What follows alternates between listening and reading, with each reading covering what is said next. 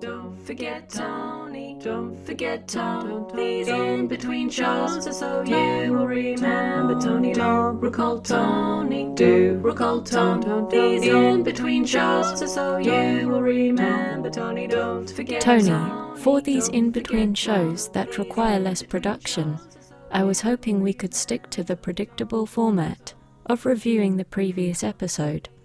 But so far I notice this has not come to pass. Just do anything.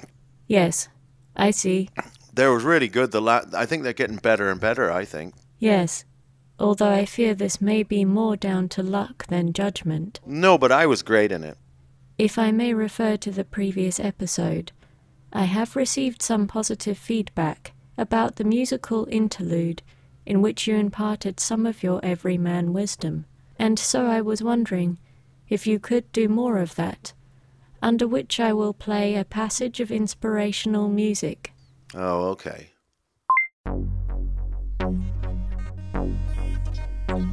Tony, did having two brothers toughen you up at all? I know they rode their motorbikes through my cornfield. Right. So you farmed corn as a youngster. I had my own little patch of garden where I grew corn. Okay, perhaps this could do with being a bit more relatable. I had rows and rows of corn. And they had motorbikes and they drove their dirt bikes through there. That's what happens when working class people start doing well enough to be able to get motorbikes.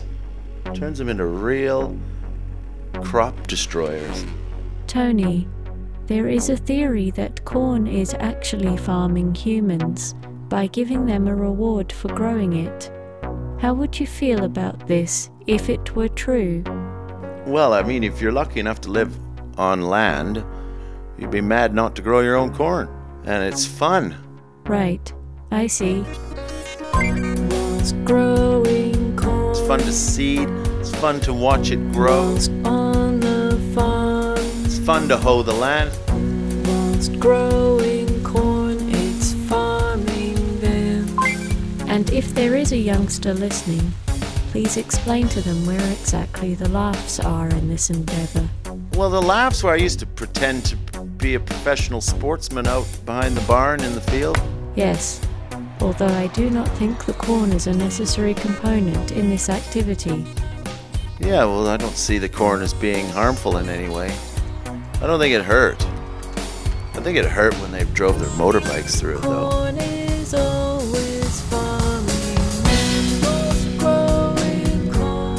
My corn crop. Back on the farm, it's growing corn, it's farming them. So what happened? What happened? Is there a resolution to this story? So they they've ridden their motorbikes through my corn, and in revenge, I've picked up a handful of gravel and I've thrown it on my brother's prize pickup truck. He's just shammied it waxed it. And he's worked his ass off to get enough money together to buy it, and I've thrown rocks in it. And but the, I'm such a moron. I was roller skating. We had a cement pad out front of the garage. I was roller skating around out there when I picked up the gravel and threw it at his truck. Then he gave chase. And I had to run across the farmyard in roller skates on land, just stepping in as he chased me down. And I, I ran by my other brother, going, "Stop! Help me! Help me!" He just sort of looked over and went, and went back to his work, restoring an engine. And uh, Blade just beat the crap out of me while I had roller skates on. I see. What lesson might we extrapolate from this? No, the lesson is, is the lesson is, is life is not fair. Not fair. My corn got ruined. I retaliated. I think the lesson is, is uh, uh, the, your retaliation might feel good at the time, but it's not going to do you any better. It didn't bring my corn back, and all that happened is more damage. I wonder if the more pertinent lesson might be that if you are going to throw stones at something, make sure you are in sensible shoes. Yeah, no, that is a lesson. Yeah.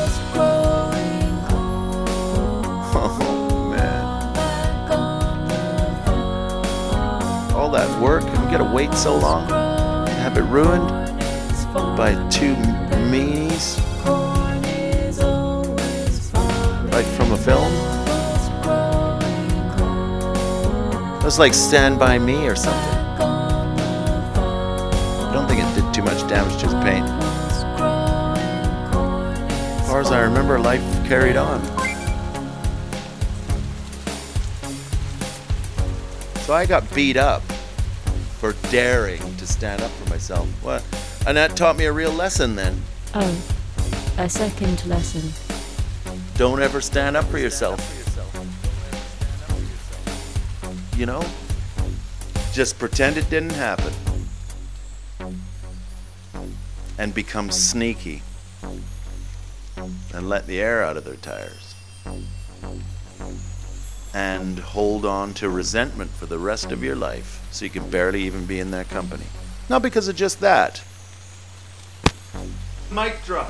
Well, that is the traditional procedure in Britain. Greatest country in the world.